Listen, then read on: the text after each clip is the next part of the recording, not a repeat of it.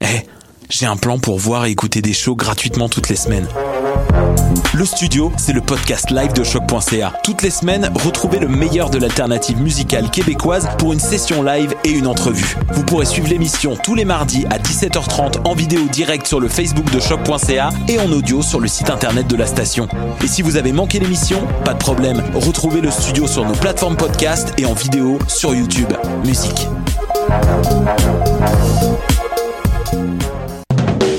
Du 3 au 13 novembre, Coup de cœur francophone vous propose plus de 100 spectacles d'artistes d'ici et d'ailleurs. Place à l'audace et aux découvertes avec Les Goules, avec Podcasque, Dalton Telegram, Yann Perrault, Laurence Nerbonne, Saratoga, Gap Paquet, Violette Pie, Pontex, Cliché, Philippe Braque et plusieurs autres. Pour tout savoir, consultez coupdecoeur.ca. Coup de cœur francophone, une invitation de SiriusXM.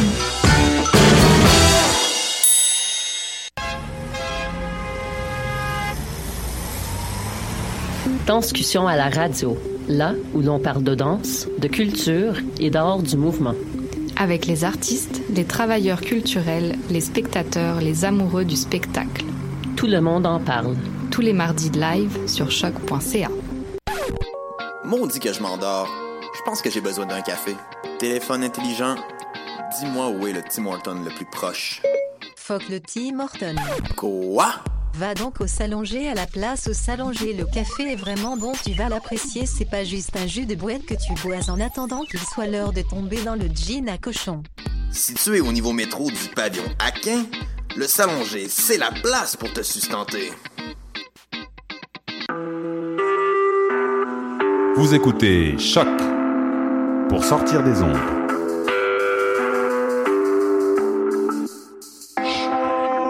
Podcast, musique, découverte. Sur choc.ca. La musique au rendez-vous.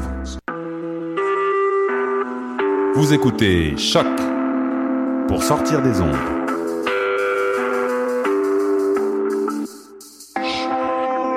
Podcast, musique, découverte.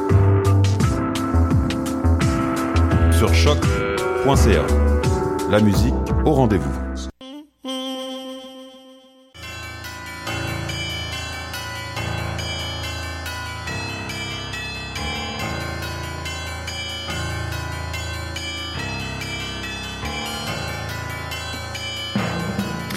Bonsoir, vous êtes bien sur Choc, c'est Mission Encre Noire, tome 18, chapitre 233.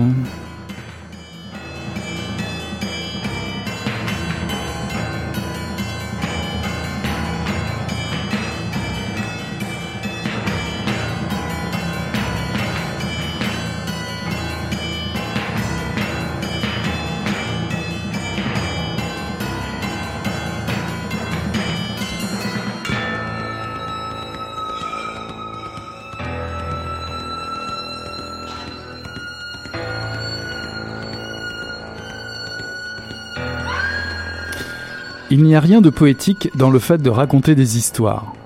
Tout le monde a des histoires à raconter. Picasso bouffe la pomme et fracasse l'assiette du peintre de la réalité pendant son sommeil. Une roulotte posée sur un parking avec un écrivain qui essaie de dire le monde. Triste pépin de réalité. J'ai toujours un peu reproché à la poésie et à la littérature ce moment où l'auteur et le poète se retournent sur eux-mêmes. S'il fait partie des choses qu'on peut arriver à forger, j'ai toujours voulu, pour moi-même, d'un ethos qui s'articule autour d'une certaine vision de l'autre, d'une manière d'envisager le monde en face de moi, quelqu'un qui avance, quelqu'un qui bouge, qui se déplace. Or, pour se déplacer, il faut regarder devant, ce qui empêche la plupart du temps de se regarder soi-même.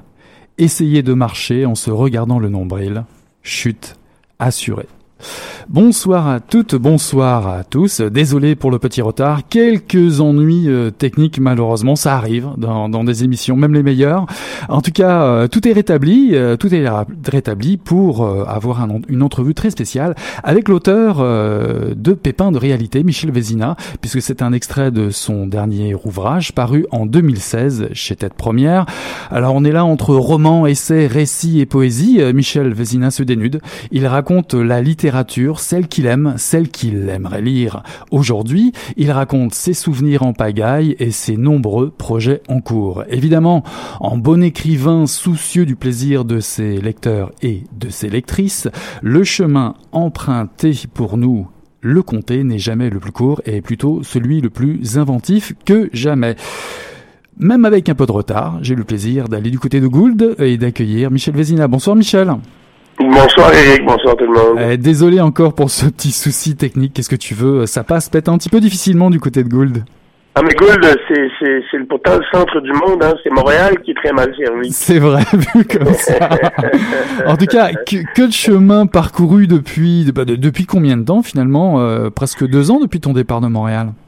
Euh, ouais, un peu moins. En fait, ouais, à peu près deux ans, effectivement. Là, je suis parti de Montréal. Euh, officiellement, je suis parti de Montréal en octobre 2015. Donc, ça fait à peine un an, un an et demi à peine.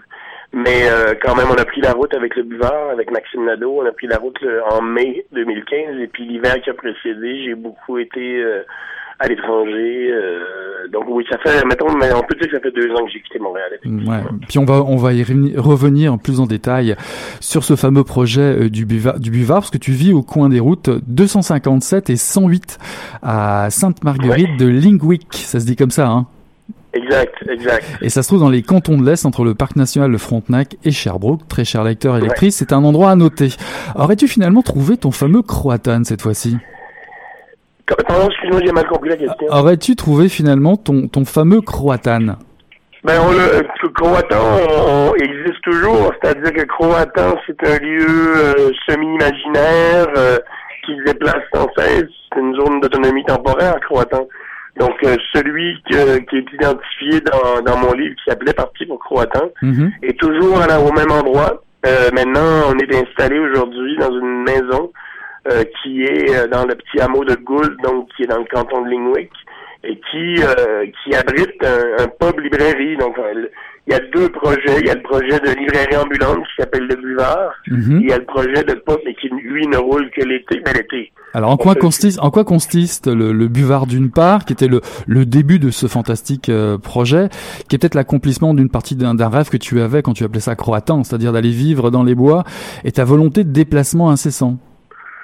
Oui, ben c'est sûr que le buvard est né un peu de cette réflexion-là, de cette volonté-là de me sortir un peu du monde, euh, me sortir du monde parce que j'en avais un peu marre de, de des, euh, des, des des idées convenues, des manières de parler, de d'envisager euh, le, le monde d'un point de vue très, euh, je dirais, montréalocentriste. Euh, J'en avais marre d'entendre dire que les gens ne lisent plus, qu'en région les gens sont analphabètes, euh, un paquet de trucs qui sont mais qui sont absolument faux. Et puis que j'avais aussi envie, moi, de vivre. Bon, j'ai toujours été un peu routard, hein, j'ai toujours été un peu euh, je, te, je dis tout le temps pour euh, pour paraphraser, pour me paraphraser moi-même que je suis euh, je suis en voyage depuis 35 ans maintenant, tu vois, j'ai je suis parti, j'ai toujours l'impression d'être en voyage. C'est pas parce que j'ai une adresse fixe que je suis pas en voyage. Et puis j'ai jamais voulu en vieillissant, parce que bon, euh, oui, je vieillis, n'est-ce pas? J'ai 56 ans maintenant, puis en vieillissant, contrairement à mes contemporains, euh, j'ai pas du tout envie d'une maison, une tondeuse, euh, une, une souffleuse, euh, une piscine. Ça, ça, m'écœure, ça me lève le cœur, mais complètement cette idée. Euh, plutôt crever que, tu vois, plutôt euh, me tirer une balle en pleine tête puis vivre comme ça. Je comprends pas cette volonté. Donc moi, moi, ma vie idéale, mon vieillissement idéal, c'est dans un camion. Je veux dire, dans un camion ou sur un bateau ou dans un truc qui se déplace, qui est mobile, euh, pour aller d'un endroit à l'autre. Puis euh, idéalement, ne pas trop travailler, euh, lire, euh, partager mes lectures avec des gens. Et à un moment donné, cette idée d'avoir un camion rempli de livres, qui serait ma résidence, euh, où je, où je j'écrirais, je rencontrerais des gens qui seraient un peu curieux, parce qu'en fait, idéalement, c'est de ne pas faire de promo. Hein. Idéalement, c'est que c'est pas indiqué que c'est une librairie ambulante, que les gens viennent, mais qu'est-ce qu'il fait ce gros monsieur chauve avec euh, avec une table devant lui, un ordinateur, ben il écrit. Et puis incidemment, si vous voulez, si ça vous intéresse la littérature, ben montez dans le camion, il y a plein de bouquins. Et puis là, si les gens sont intéressés à en acheter, ben qu'ils partent avec, qu'ils achètent des bouquins. Puis si j'en vends pour euh, quelques centaines de dollars par jour, ben ça me permet moi d'acheter mon beurre de pinot puis mes- mon pain. Au départ, c'était ça le projet. Et le rhum, et le rhum Barbancourt, bien entendu. Et le rhum, évidemment, bien sûr. Alors ça, Et tout ça, ben, ouais. ça, ça amorce bien notre discussion parce que finalement, on va en reparler de tout, de, de, de tout ça et, et, ça amorce aussi ce qui, ce qui annonce le livre, ce, parce qu'on est quand même réunis ce soir pour parler de, ton, de ton dernier livre, euh, puisqu'on parle. Les, deux sont les deux sont intrinsèquement liés en fait. Le, le, le, le livre, c'est quelque part la trame narrative du livre c'est rien moins que la que le, que le récit autobiographique de la création du buvard.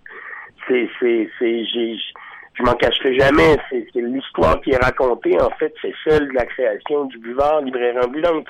Après, bon, comme tu le disais en entrée d'émission, il y a autre chose. Bah oui. Le récit, le récit n'est pas qu'autobiographique, il est aussi euh, fictionnalisé. Il y a plein d'éléments de, ce, de cette histoire qui sont absolument pas vrais. Il y a des fausses pistes, il y a des trucs qui sont jamais arrivés, il y a des trucs qui sont qui, qui arriveront jamais. Et en plus, il y a aussi une réflexion, comme tu l'annonçais aussi très bien en début d'émission, sur la, la, qu'est-ce, à quoi ça sert la littérature? Exact.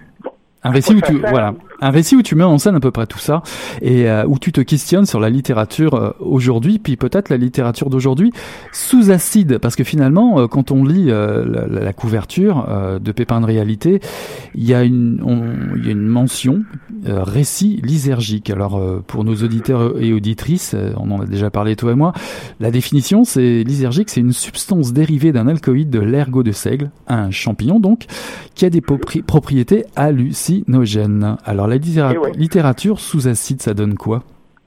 En fait, c'est pas la littérature sous acide, c'est la littérature est acide. C'est-à-dire que le, le, le, bon, soyons francs, soyons clairs, disons-nous les, vraies choses. J'ai essayé toutes les dopes que j'ai pu croiser dans ma vie. Et je pense que j'en ai pas raté beaucoup. Hein, j'ai toujours voulu me sortir de moi-même. J'ai toujours cru que mon imaginaire était plus large que ce qu'on me laissait croire. J'ai toujours pensé que mon, mon, imagination allait au-delà de ce qu'on nous présente dans la, dans la boîte à conneries, c'est-à-dire la télé. Et j'ai jamais cru que je que j'étais si limité que ce qu'on voulait me laisser croire. Donc j'ai pris ces dopes-là pour, pour ouvrir mon imaginaire. Et la littérature s'est avérée la dope la plus puissante que j'ai jamais prise de ma vie c'est grâce à la littérature qu'il y a des, il un paquet de pans, il y a tout un pan de mon imagination, il y a des mondes qui me sont apparus par la littérature. Bon, peut-être qu'effectivement, l'usage plutôt très modéré hein, de LSD quand j'avais euh, fin, fin, euh, à la fin de mon adolescence, au début de ma vingtaine, euh, peut-être que ça a aussi permis de créer certains synapses qui ont fait en sorte que l'imagination, c'est, c'est, c'est, le terrain était, était labouré, maintenant. Mm-hmm. Mais la littérature a été pour moi, puis est toujours, la manière de développer, d'ouvrir mon imaginaire. Et je trouve ça, ce qui, me, ce qui me fait un peu de, qui me fait un peu de peine quand je lis euh, principalement des romans euh, occidentaux de notre contemporain, de notre époque, j'ai l'impression que, que, dire, que, le mouvement est plus au rétrécissement de l'imaginaire qu'à l'explosion. Donc, moi, les, les, les auteurs qui m'ont vraiment influencé, j'en ai parlé dans plusieurs livres, dans, mm -hmm. dans Attrapant des noms sauvages au lasso, dans Parti croatant et encore une fois dans, dans Pépin de réalité, c'est des auteurs comme Fernando Arabal, comme Roland Topor, comme Alejandro Jodorowsky, comme des, des, auteurs qui faisaient éclater, exploser complètement nos imaginaires. si on s'amène dans la littérature québécoise, j'ai réédité chez Tête Première il y a quelques années les romans d'Emmanuel Koch. Exact. Ça a été une, c'était une grande claque dans la gueule. Mais qu'est-ce qu'on a fait pour perdre tout ça? C'est vrai. Et comme et en bon et d'ailleurs en bon pusher parce que dans, dans, tous tes livres, tu donnes envie de partager un bout de chemin avec toi. Puis ça commence par effectivement tes lectures, tes inspirations. Tu nous as déjà cité, tu parlais de Parti pour pour Croatan euh, tout à l'heure, mais tu nous citais Taureau, Picasso, Prévert, tu les recites d'ailleurs, Picasso et Prévert Ouais. dans Pépin de réalité, Jacques Roumain, William Asborough, et, et là tu nous en donnes d'autres, Kerouac, Debord, Bataille. Ben Kerouac c'est assez, c'est assez euh, régulier dans, dans, tes publications, mais Garcia Marquez par exemple, ça m'a un peu surpris, je, je m'attendais pas à celui-là. Euh, Prends-tu ton rôle de passeur de livres au sérieux? Ben, faut- oui et non. Oui, oui, dans la mesure où, euh, où c'est maintenant mon métier, c'est maintenant ce qui, me, ce, qui me, ce qui me fait vivre, ce qui amène le beurre sur le pain, quoi. Être libraire, quoi. Oui, passeur de livres. Et je pense que oui, je pense qu'il faut, euh, je pense qu'il faut effectivement, lorsqu'on a vécu certaines épiphanies ou certains moments de, de grande jouissance euh, intellectuelle ou imaginaire, les, les vouloir les faire partager. Oui, être pusher de livres, effectivement, j'aime beaucoup l'image. Euh, en même temps, prendre au sérieux. Euh, là, je pourrais être complètement, j'aurais envie de te répondre, mais ça serait pas une bonne réponse. Que est-ce qu'il y a vraiment des choses qu'il faut prendre au sérieux que euh, la vie est-elle réellement si sérieuse que ça Puis est-ce qu'elle est pas un peu trop sérieuse justement tu sais, Est-ce qu'il n'y aurait pas moyen de s'amuser un peu plus? Je disais l'autre jour à, je discutais l'autre jour avec un, un client qui était ici au salon. J'ai dit, mais qu'est-ce que c'est que ces histoires de refuser d'aller boire un coup mercredi soir parce qu'on bosse le lendemain matin? on, en est, on en est venu où en tant que société pour oublier qu'on bosse pour s'accorder des plaisirs, qu'on bosse pour s'accorder des, se faire des cadeaux, on bosse pour bouffer, oui, pour se loger, mais on bosse aussi pour avoir, pour s'accorder des moments de divertissement, de plaisir, d'intelligence.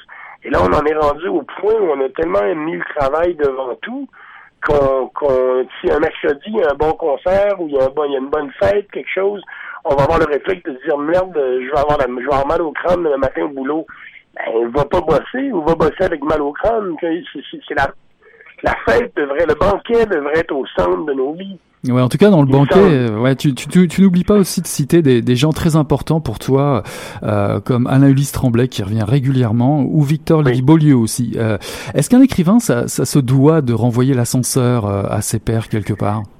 Je sais pas si ça se doit de le faire. Moi, c'est simplement que j'ai envie de le faire. Il y a, il y a, il y a je crois beaucoup. Euh, tu sais, on pose, les gens se posent souvent des questions d'identité du genre je viens d'où, c'est quoi mon terroir, euh, ma famille, est-ce qu'ils sont blancs, est-ce qu'ils sont jaunes, est-ce qu'ils sont noirs, est-ce qu'ils sont rouges? Moi, personnellement, ce genre de questions, pour traiter de l'identité, me, me, ça, m'importe peu. Je suis pas très attaché ni à mes racines euh, ethniques, ni à mes racines géographiques. Je suis très attaché, par contre, à mes racines euh, intellectuelles slash imaginatives, imaginaires. Donc moi, mon arbre généalogique, il se dessine beaucoup plus par des écrivains ou des peintres ou des cinéastes ou des artistes que par euh, des, des, liens euh, filiaux, euh, euh comment dire, euh, génétiques. Quoi. Mm -hmm, hein? Donc oui, j'ai envie de rendre hommage à ces gens-là qui m'ont créé, ces gens-là qui m'ont créé, qui ont créé ma manière de, de me représenter le monde, ma manière de l'apprécier. J'ai posé la question tout à l'heure de manière un peu détournée à quoi ça sert la littérature? Je veux dire, sans littérature ou sans art, et je leur pose encore la même question, qu'est-ce que ça donne de rester en vie? Exact. Et puis, euh, je veux dire, y a, y a, ouais. y, moi, rester en vie pour faire des mômes, j'ai rien contre le fait de faire des mômes, mais moi, j'en ai pas eu de mômes, j'en ai pas. Et rester en vie, pour moi, c'est la, la volonté d'espérer, ne serait-ce qu'à quelques moments, de, de, des instants de, d'épiphanie, de, des instants de grande lucidité qui nous font permettre de croire que l'univers est plus grand que si nous laisse entrevoir. Ouais, en tout cas dans les dans les pépins de lucidité, si tu peux me permettre euh, l'expression dans ton livre dans Pépins de réalité, on rencontre plusieurs aspects de toi, de Michel Vézina, euh, plusieurs euh, plusieurs casquettes en fait, le libraire, l'écri l'écrivain, le clown, l'éditeur. En tout cas, l'écrivain, euh, qu'est-ce qu'il pourrait dire? Est-ce que par rapport à ce qui se passe aujourd'hui, la littérature peut-elle encore fustiger les apprentis sorciers ou les, les vendeurs de camelotes, comme comme tu le dis si bien, qui nous, qui nous font croire au, au progrès et au bonheur généralisé pour tout le monde? Euh, est-ce que est-ce que c'est un rêve accessible finalement la littérature pour le plus grand nombre? Le plus grand nombre.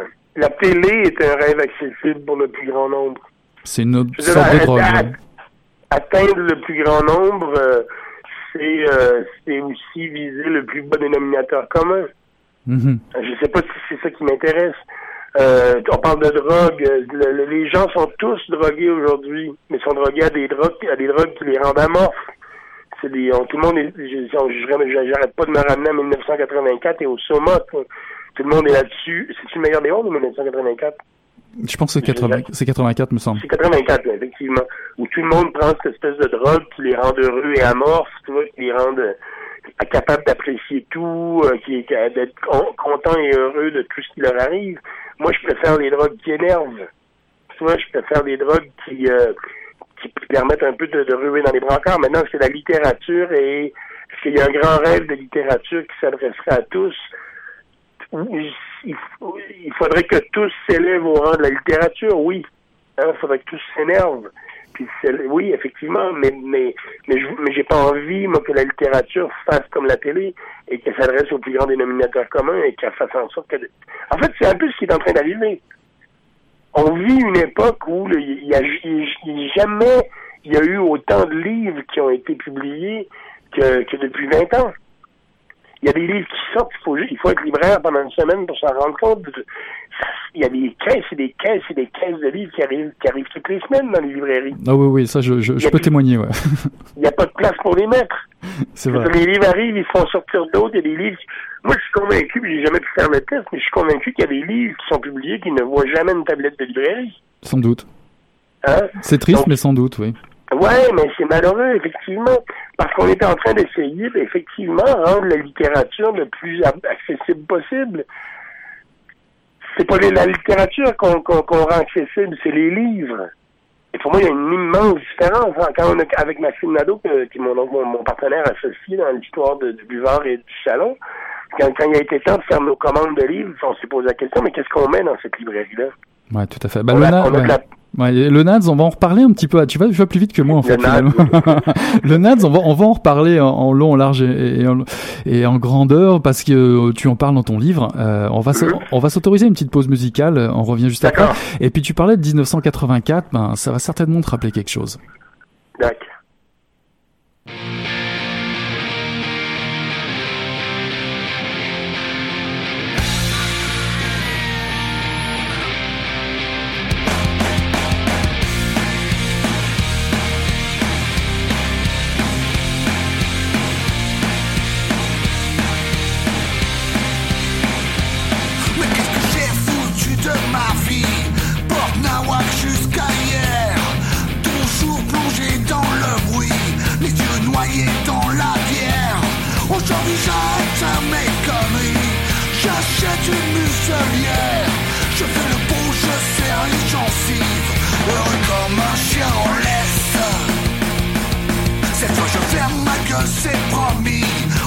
J'ai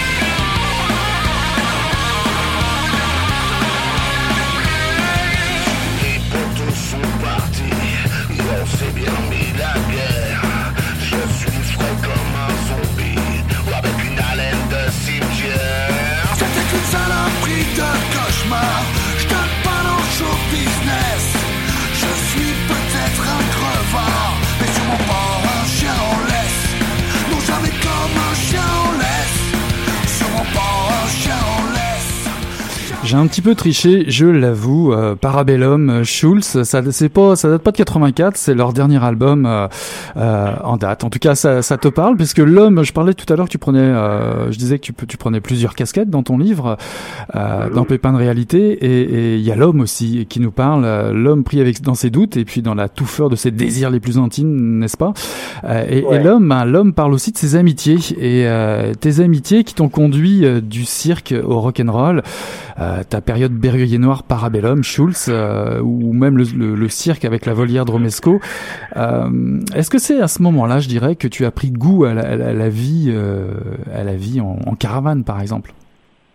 Dans caravane, oui. En fait, mon père a une anecdote assez rigolote là-dessus, donc, moi, je me souviens pas. C'est que dans ma famille, il y a personne qui est nomade. Il y a personne qui circule euh, comme moi. Il y a, oui, effectivement, quelques survenants, euh, grands-oncles qui sont allés travailler au Yukon, euh, mais c'est très rare. Quoi. Ils sont installés là-bas en plus.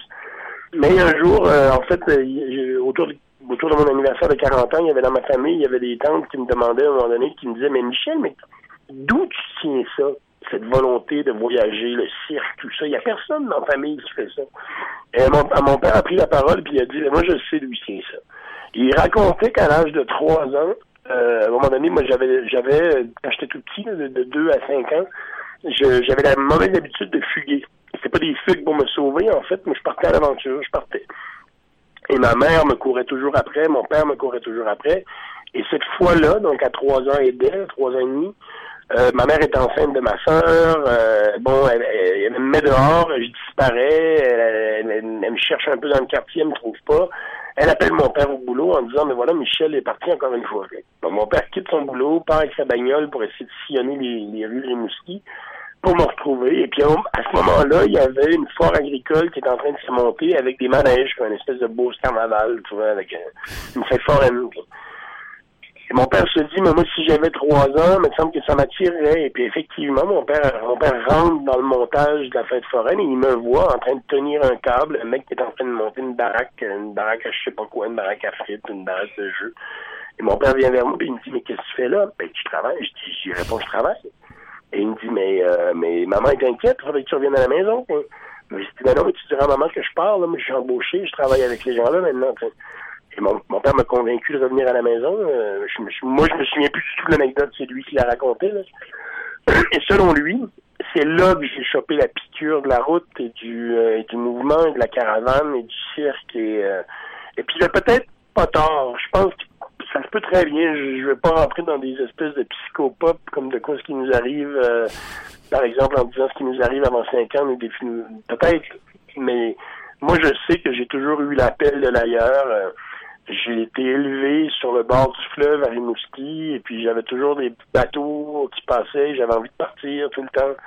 Euh, dès que j'ai pu partir, je suis parti. Euh, je suis encore parti. J'ai dit 35 ans tout à l'heure, mais pendant la pause, je calculais, c'est pas mal, c'est plus près de 40 que de 35 ans maintenant. Ah oui. Euh, ben, je suis parti de, je suis parti de Rimouski à 18 ans, j'en ai 56, donc euh, et c'est depuis que je suis parti de la maison familiale que j'ai l'impression d'être en voyage. Quoi.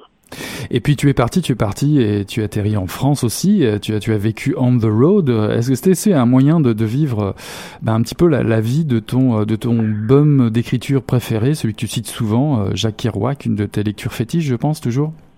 Oui, oui, bien sûr que c'est oui, c'est sûr que je me réclame quand même beaucoup de de cette, de cette époque ou de cette génération qu'on a appelée la, la, Beat Generation.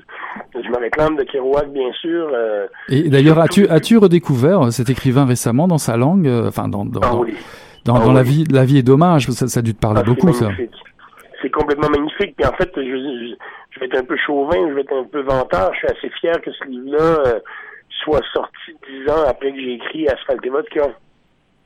Parce que la langue que j'ai inventée, la langue que j'ai donnée à Karl en 2005 dans Asphalt Vodka, qui vient d'ailleurs de réédité ça. de poche. Ouais, ouais, on, en, euh... bah, on peut en reparler si tu veux tout de suite, si tu préfères.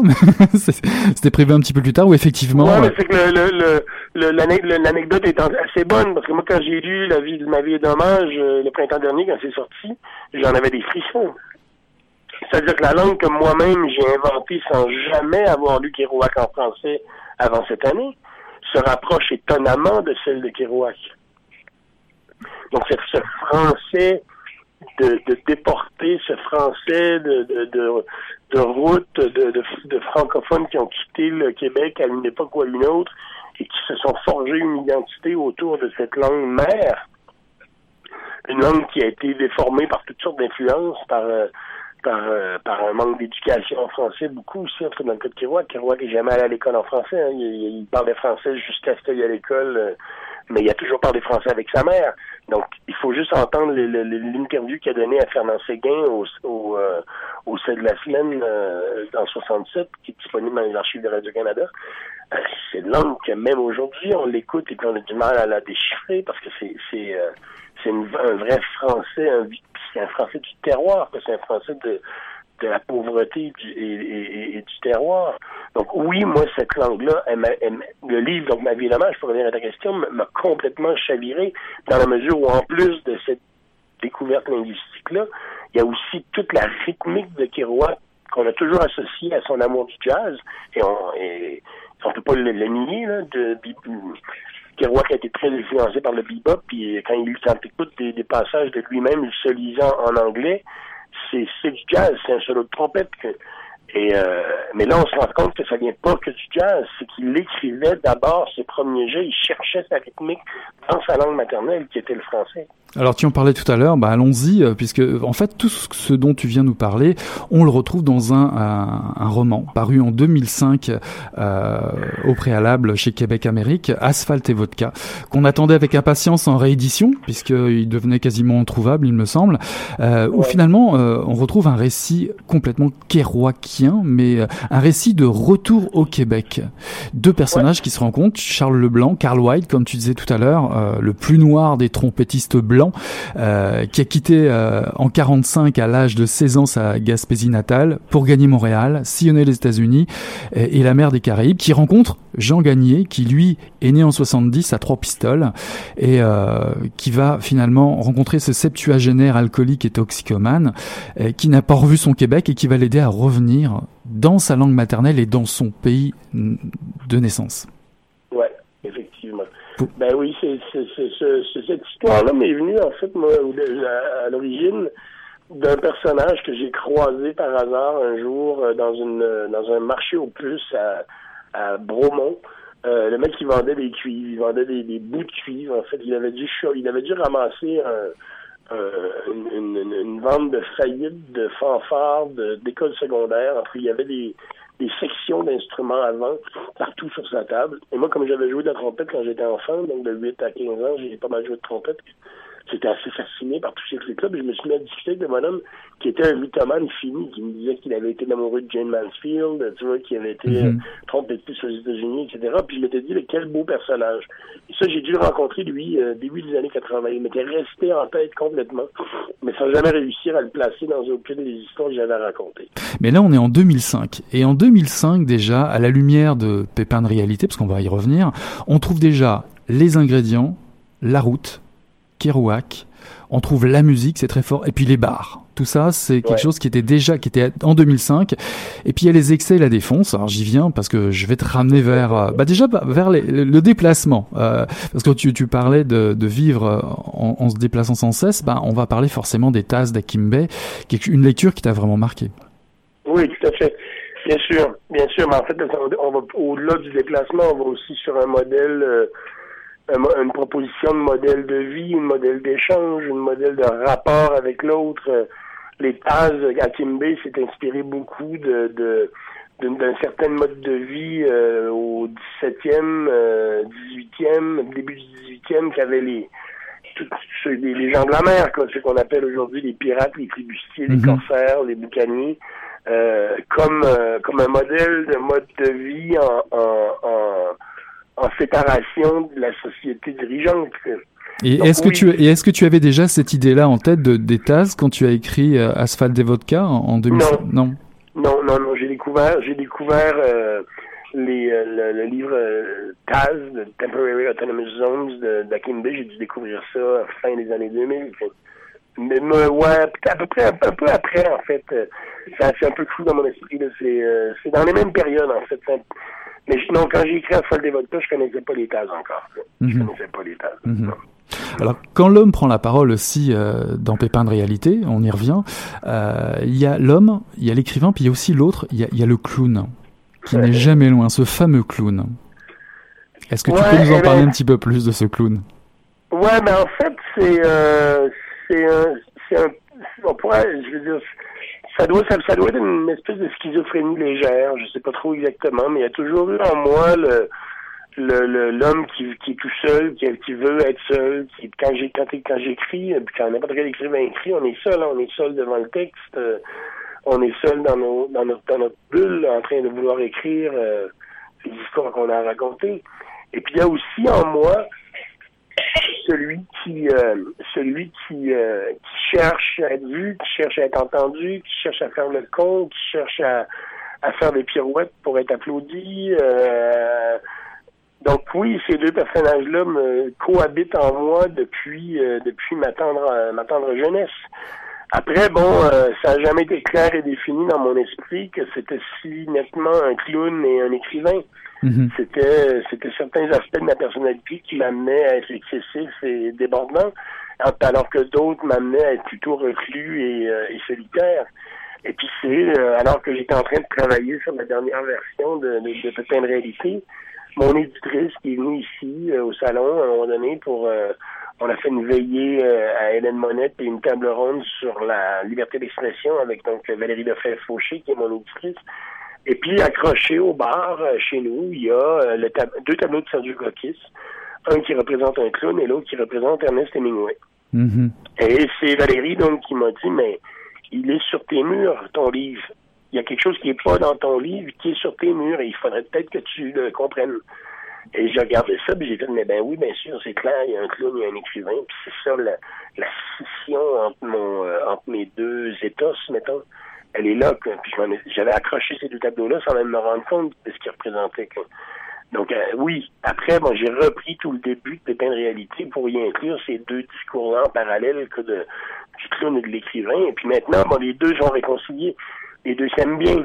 Les deux supportent, euh, s'entendent plutôt bien, travaillent ensemble. Euh, ne se font pas la gueule quand il y en a un qui prend le dessus, parce que c'était ce qui arrivait souvent. Hein. Donc, euh, je m'auto-faisais la gueule que quand le clown prenait le dessus, l'écrivain était complètement frustré. Et quand l'écrivain prenait le dessus, le clown était, euh, avait l'impression de rouiller.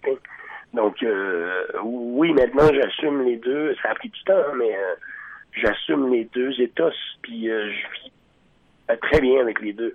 Et le buvard, donc la librairie ambulante, permet à ces deux personnages de très bien vivre euh, en accord l'un avec l'autre. Alors moi, tu vois, je suis allé faire une petite, petite recherche aussi sur clown. En fait, c'est l'expression clown. Euh, son étymologie euh, remonte euh, quasiment au XVIe siècle, puisque dans sa définition, le clown, ça veut dire un, un sens, euh, le, prenait le sens d'un d'homme rustre, paysan, ou encore bouffon ou, ou fou. et c'est que vers le, le, le, le 16e siècle, le 18e, excuse-moi, le 18e siècle, où on l'associe au, au pantomime, aux personnages des arlequins et, du cirque. Et puis toi, finalement, tu rajoutes deux choses en plus. Euh, l'héritage de dératé, le passé de Flibine, tu en parlais tout à l'heure, le passé de réfractaire de, du clown. Et tu rajoutes aussi sa propension à être un accélérateur de mort. Et la mort, tu en parles beaucoup dans ce livre-là. Ben, j'en parle dans tous mes livres. La mort, c'est le sujet central de tout ce que j'écris. Il y a toujours un personnage qui est soit en train de mourir ou qui va mourir ou qui cherche à, qui cherche à causer la mort. Euh, c'est vraiment le, thème récurrent dans tout ce que j'ai écrit. Euh, parce que c'est le, c'est le truc le plus nul qui puisse, euh, qui puisse nous arriver. On, est, on va tous y passer. Hein. on va Il paraît, oui. Et puis, il y a personne y a personne qui sait trop quand ni comment. Et puis, en attendant, on essaie de, de, et encore une fois, je reviens à ce que je disais tout à l'heure, on sait très bien tous que tout ce qu'on fait ne sert à rien.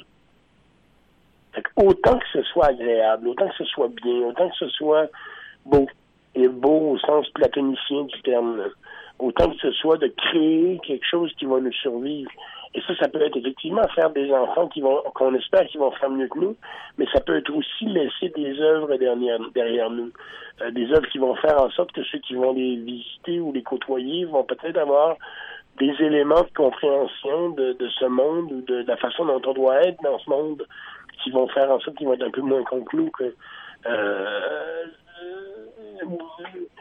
donc oui, effectivement, il y a la mort, il y a la mort tout le temps dans, dans plein de réalités. Puis plus on vieillit, je sais pas quel âge tu as, Eric, mais moi, je j'arrive euh, à l'âge fatidique des, des 50 bientôt. Euh, je, je suis dans les 49, ben, moi, tu vois. Ce moment, ça fait mal. Euh... je vais pas te faire de peine, là, mais, mais euh, c'est effectivement, arrivé dans ces âges-là, on se rend vraiment compte qu'il en reste beaucoup plus, il y en a beaucoup, il y en a beaucoup plus derrière qu'il en reste devant. Alors moi, tu sais, euh, ouais, tu sais ce que je fais dans ces cas-là, j'empoigne Pépin de réalité, parce que tu, tu, tu, tu, parles de tous les excès possibles. Et, les excès, tu les souhaites, tu les chéris, même goulûment, tu les chéris dans dans n'importe quoi, le sexe, les livres, la bouffe, l'alcool, l'amitié. Tu les recommandes. Et, c'est marrant parce qu'il y a d'autres écrivains qui, eux, à l'inverse, euh, recommandent plus l'ascétisme, euh, le repli sur soi pour euh, pour bah, pour vivre ou écrire. Alors comment concilier excès et l'exercice solitaire de l'écriture? C'est quelque chose qui, qui paraît complètement antinomique, non? Ben, C'est comme, comme je disais il y a deux minutes, il faut être un peu schizophrène. Il y a des moments pour l'un, des moments pour l'autre. Il y a des mais là en même temps, comme je disais aussi, mais j'ai réuni les deux, donc c'est des moments de la journée que c'est je mène ma vie de manière éducatique euh, et, j'ai de moins en moins besoin d'aide euh, extérieure pour ça, c'est-à-dire de moins en moins besoin d'alcool, de drogue ou de, de ou de, de bouffe gargantuesque ou de baise hallucinée. Euh, je fais tout comme si c'était euh, comme si c'était la dernière chose. J'essaie de faire tout comme si c'était la dernière chose que j'allais faire. Et, pourtant, dans, ouais, et pourtant, dans Partie pour Croatan, tu nous donnais déjà la recette des, des gésiers de Bernache, de Bernache, pardon. Et cette fois-ci, tu nous donnes celle du coq au vin. Alors, tu, tu deviens, tu deviens un épicurien finalement dans le coin de Gould. Ben oui, en fait, j'allais dire, pour répondre à ta dernière question, j'allais effectivement parler de la la distance entre être stoïcien ou dionysiaque, tu vois. Donc oui, oui, je suis épicurien dans la mesure où, euh, mais il faut faire attention avec la doctrine d'Épicure, elle n'était pas une doctrine d'exagération nécessairement, hein. c'était plutôt une doctrine de privation qui nous faisait apprécier les bonheurs et les plaisirs. Euh, on pas souvent très mal la doctrine d'Épicure. Mais, euh, mais oui, oui, oui, oui, la recette, la cuisine, la cuisine c'est extrêmement important et ça l'est de plus en plus. Euh, on parlait tout à l'heure, on va, on va parler, on, on l'a énoncé tout à l'heure, mais on va en parler tout à l'heure, comme tu disais, de, du NAD, bah Maxime Nadeau. Oui. Euh, Maxime, euh, avec qui je travaille donc, depuis un an et demi maintenant, euh, tous les jours, avec qui je vis, avec qui je, je, suis presque en couple. je dis bien presque, hein. Est-ce qu'il assume, est-ce qu'il assume ça, lui? Ben, il, est, il, est, devant moi en ce moment, puis il rigole, donc il doit assumer, ouais, effectivement. Euh, tu sais quoi, euh, tu sais quoi, on va faire, on va faire une dernière pause musicale, puis je vais te ramener encore en arrière, et on va parler de, de ça en dernière partie d'émission, euh, justement, du NADS, euh, de la librairie et, et, et de bien d'autres choses. un petit souvenir pour toi. Très bien. On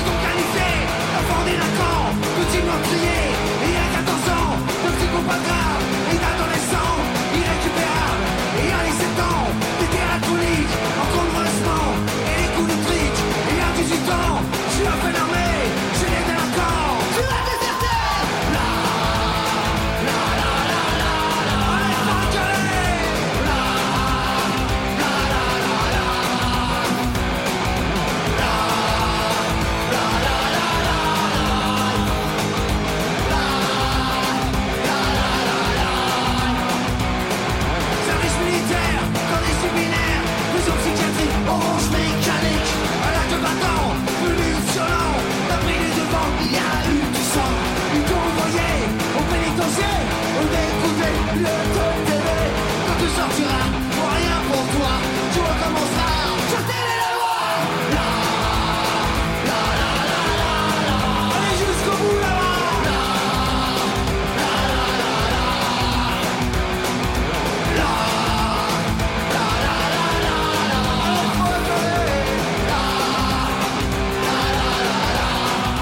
Tout le monde aura reconnu les Berruriers Noirs. Et puis j'avoue, euh, vivre libre ou mourir euh, en abordant le thème du NADS, euh, je salue d'ailleurs au passage Maxime Nadeau, ça me fait plutôt sourire.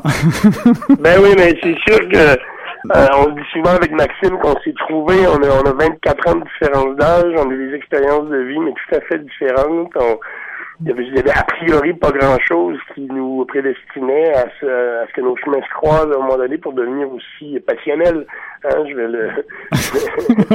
tu vas le titiller. Et puis Maxime, pendant la pause, pendant qu'on écoutait les Berus, Maxime me rappelait que As-tu été là toi-même la première fois qu'on s'est parlé du buvard, moi et Maxime? Exact, exact, exact. Mais euh, moi j'ai une question, euh, juste je reviens un petit peu en arrière sur les berrues, parce qu'en fait on te, on, on, te cite tout le temps par rapport aux berrues dans ta bio, euh, les berruriers noirs, ta rencontre, etc. Bah, je sais pas si tout le monde sait que tu étais finalement un des clowns ou le clown des berruriers noirs, avec c'est toi qui, qui secouais le drapeau rouge, je t'ai vu sur scène dans, dans, des vidéos et tout ça, je t'ai reconnu. mais ce que tu racontes moins, un petit peu dans le livre, mais pas tout à fait, mais ce que tu racontes moins, c'est ta rencontre avec les berrues finalement. Ça s'est passé comment ben, ça s'est passé ici au Québec, en fait. On était, plusieurs. Euh, C'était au milieu des années 80, en fait. Et puis, il y avait les, conséquences du, premier référendum, du non au premier référendum, en fait, que plusieurs petits groupes de rock qui naissaient au Québec euh, chantaient en anglais sans même savoir le parler, sans même savoir parler la langue. Il y avait des groupes qui arrivaient du fin fond du lac Saint-Jean, puis qui chantaient en anglais. Et nous, on était quelques-uns ici à Montréal euh, il y en avait certains d'entre nous qui avaient des contacts avec la France et qui recevions donc ces disques du, euh, du, du, du, rock français alternatif qui débarquait. Il n'y avait pas que les Berus. Les Berus ont été fer de lance de tout ça, mais il y, avait, il y en avait un paquet d'autres. On écoutait Parabellum tout à l'heure. Euh, mm-hmm. on pourra en nommer pendant une demi-heure des groupes français sûr, des années 80. Et nous, on avait donc, on avait, on, on entendait cette musique-là, on se disait, mais merde, ça se peut faire rocker le français. pourquoi, pourquoi personne chante en français dans, dans les nouveaux groupes qui naissent au Québec? Il y en avait un d'entre nous qui était étudiant à l'Université McGill et qui a eu, euh, à un moment donné, un accès à, à, à CKUT, au, tout début, à radio de McGill, mm-hmm. et qui a monté une émission qui s'appelait Because French is Beautiful, et où on faisait jouer de ces groupes-là. Et puis on demandait aux auditeurs qui avaient qui étaient musiciens dans des petits groupes de rock qui chantaient en français de nous envoyer leurs cassettes pour qu'on les fasse jouer en ondes, leurs démos. Et puis à un moment donné, bon, il y a eu, il y avait, la belle époque, l'Office franco-québécois pour la jeunesse. Il y avait eu un gros marché des arts de la scène à, à Paris. Et euh, à ce marché-là, on savait que tous les labels euh, de rock indépendant français allaient y être. Et avec donc Nicolas Bouchard, qui était le, le, le, le celui dont je parlais tout à l'heure, qui était à McGill, on s'est demandé une bourse d'Office franco-québécois pour la jeunesse. On était allé rencontrer ces gens-là dans le but d'organiser des tournées avec euh, des groupes français ici, en les jumelant à des groupes québécois. Donc, les, le premier est venu, ça a été les porte-manteaux, après il y en a eu d'autres, il y a eu les Ludwig, et puis à un moment donné, on a réussi à faire venir les Bérus, et puis en 87, si ma mémoire est bonne, et, euh, et moi, comme je travaillais déjà un peu en théâtre, comme je faisais de la tournée, j'étais régisseur, je faisais la direction de tournée, j'ai été assigné par le, groupe de, de nos amis, euh, qui s'appelait Tir Groupé à l'époque, mais qui s'appelle toujours Tir Groupé en fait, l'association existe toujours, euh, m'ont euh, demandé d'être le, road manager de la tournée des Bérus.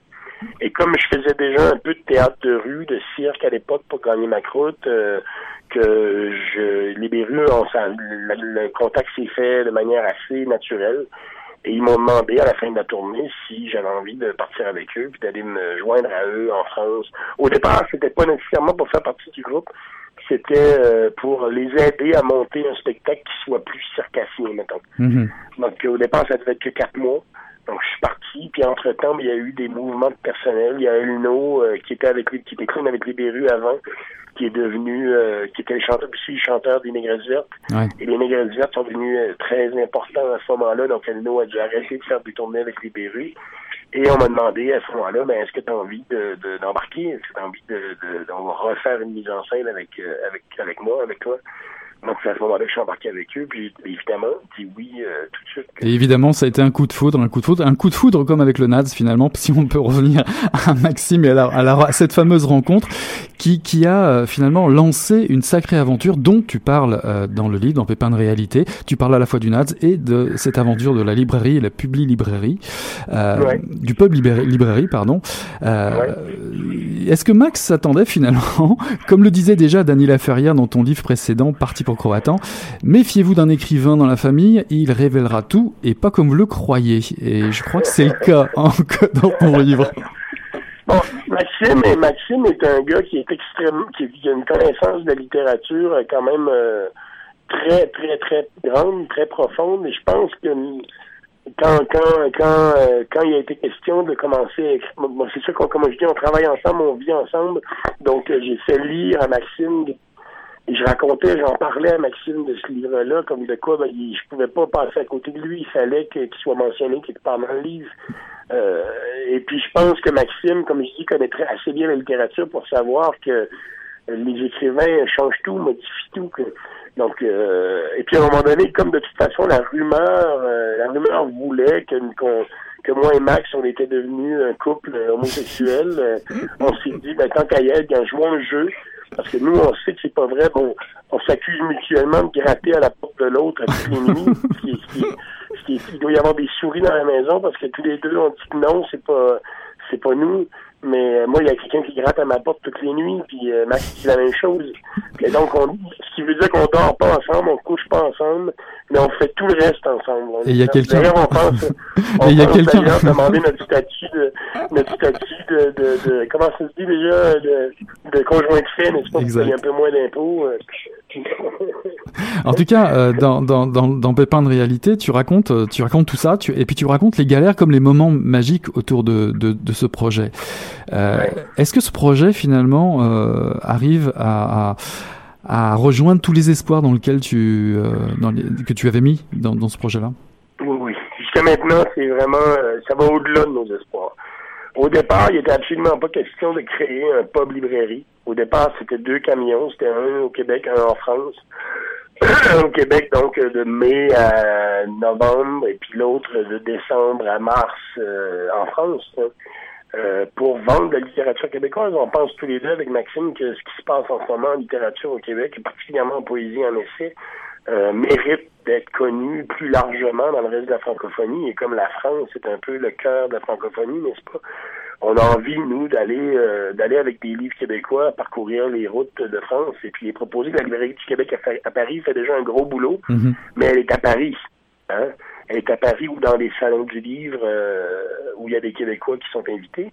Mais nous, c'est vraiment le, le, le, trip de partir avec un camion puis de, de, se balader dans les milieux ruraux encore ou dans les, dans les villes qui sont pas euh, centrales comme Paris puis proposer cette littérature-là qu'on adore, qu'on est, qu'on est, dont on est euh, partie prenante. Et donc, oui, le projet, et puis tout d'un coup, ben, l'année dernière, on n'a pas pu aller en France pour des raisons financières. Euh, on avait besoin d'un soutien, il n'y avait pas d'argent disponible pour nous soutenir dans ce projet-là. Il a fallu, il a fallu se revirer de bord, c'est un comme on dit euh, très bien ici au Québec. On est arrivé, on était rendu fin octobre, et puis on avait plus d'appartement ni un ni l'autre, on avait que notre camion, mon, stock était dans le camion, celui de, celui de Maxime était dans un entrepôt euh, sur la rive sud, euh, on était plutôt dans la merde. Et on a, on a trouvé cette maison qui a déjà été un pub, euh, qui était pas cher. On a réussi à l'acquérir et puis on a, euh, on est, le, comme il y avait déjà les installations de bar qui étaient restées là, même si le pub, l'ancien pub avait fermé il y a 10 ans, euh, on, a, eu qu'à mettre des, bibliothèques et puis des, de l'éclairage et puis on a pu ouvrir. On est rentré le 17 décembre dans la maison et on a ouvert le 31. Donc, oui, le projet prend encore plus d'ampleur que ce qu'on avait envie qu'il prenne. Le projet en France va, c'est en train de s'organiser. On part janvier-février, deux mois de tournée là-bas pour euh, proposer euh, la littérature québécoise aux lecteurs français. Et on a plein de projets complètement délirants, complètement déments. Ça, j'en suis sûr. Ton goût, ton goût du spectacle va, va te rejoindre très très vite. Je suis sûr qu'on y rencontre des lecteurs, des lectrices, des auteurs, mais aussi ton goût de la scène, des spectacles, j'imagine. Ah ben ça s'en vient, on est déjà en train de monter un projet qui, euh, qui ni plus ni moins est un cirque des mots. Ah oui. Ça va, ça va s'appeler le Grand Oratorio ubuesque littéraire dérimé. qui, en fait, la, dont l'acronyme est le GOULD. Le, ah, bah, GOULD étant le nom du hameau où on est, tu vois, le Grand Oratorio ubuesque littéraire dérimé. On est là-dedans en ce moment, on réfléchit, on parle à des gens, on approche du, on approche des partenaires, on, et normalement, si tout va bien, dès juin prochain, même peut-être fin mai, on devrait pouvoir commencer à donner des représentations du, euh, du Gould. Ok, alors deux, deux dernières questions pour finir vite vite parce qu'on est on est évidemment à la bourre. Euh, tout, tout en lisant euh, Pépin de réalité, j'ai découvert que vous serviez des drinks avec des noms d'écrivains. C'est vrai ou c'est pas vrai? C'est pas vrai. On aurait voulu, on aurait voulu, on aurait voulu faire ça, mais on, il y a un paquet de détails comme ça qui nous ont, qui nous échappent, qu'on a, dont on n'a pas le temps. On est, on est vraiment débordé hein, par tout ça. C'est, c'est sûr que c'est super euh, enthousiasmant et énergisant faire de monter ce projet-là, mais on n'est que deux et on, et on a l'impression qu'on est douze. Donc, il y a un paquet de choses qui qu'on n'a pas eu le temps de faire, mais les drinks avec nom d'écrivain, euh, oui, ça va arriver un jour. On va trouver des trucs, on va trouver des manières. Euh, euh, là, on est installé, on a notre camion, tout roule, on a notre maison. Donc, j'imagine que l'année prochaine, on va pouvoir commencer à aller plus dans le détail. Il y a un nouvel ouvrage qui vient de paraître. Et juste pour finir, dernière petite question. Euh, effectivement, en dernier, tes remerciements vont à un paquet d'amis. On y trouve Geneviève Drolet, euh, Roland Barthes aussi, euh, Boris Cyrulnik, il y a un peu tout le monde là-dedans. Et le NADS, évidemment, Maxime. Euh, mais il y a aussi trois petits points. Est-ce que ça veut dire qu'il y aura un autre carnet à venir bientôt? Oui, en fait, l'idée ne vient pas de moi, l'idée vient de Nadj. Euh, en fait, c'est, Maxime qui a fait la correction d'épreuves de, de Pékin de réalité, puisque là, on travaille ensemble euh, à tous les niveaux. Et euh, lorsqu'il a eu fini la correction d'épreuves, il m'a dit, Michel, il dit, ce livre-là, c'est le tome 2, c'est le tome 2 d'un triptyque qui commence avec Participa Croatan, et le troisième devrait s'appeler Tenir Salon. Bon, bah c'est ce qui va, c'est ce qui va nous conclure ce soir. J'encourage tous les lecteurs et lectrices à se procurer Pépin de réalité, paru euh, chez Tête Première en 2016, un récit lysergique, et vous aurez euh, aussi des détails sur les relations, enfin en tout cas des extraits très, hot de ce qui peut se passer euh, du côté de Gould. Merci beaucoup et on se revoit bientôt ben, pour le troisième carnet. Salut Michel. Bye bye.